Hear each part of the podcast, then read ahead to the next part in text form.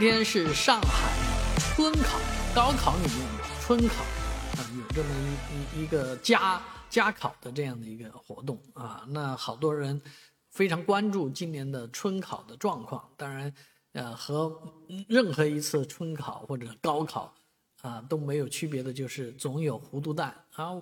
我觉得我们高中的时候，这个身份证啊和准考证啊都不会搞丢，然后。重点是考场绝对不会跑错，为什么呢？因为高考前一天都会去踩点，大家都会去踩一次点。现在难道说是不踩点了吗？啊，或者说这个人糊涂到这个程度还去参加高考吗？啊，不需要了吧？啊，所以这个高考到底是用考的方式还是用面试的方式，可能在这个时候又要引起一番争执。而今年大家津津乐道的是高考的作文题。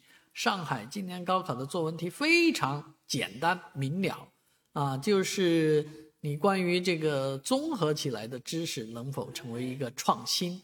哎，我其实经常干这样的事儿，啊，把东一点西一点的东西凑在一起，啊，叫它做创新。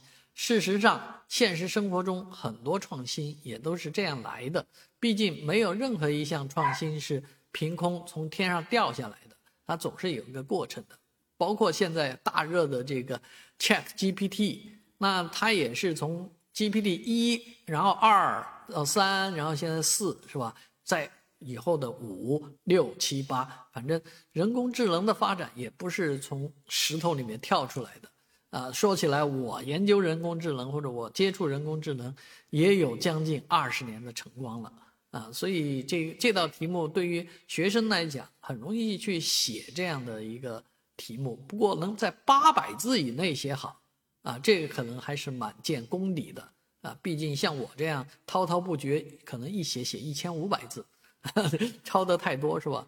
但是八百字能能够精准的提炼自己的观点，这也是蛮考人的。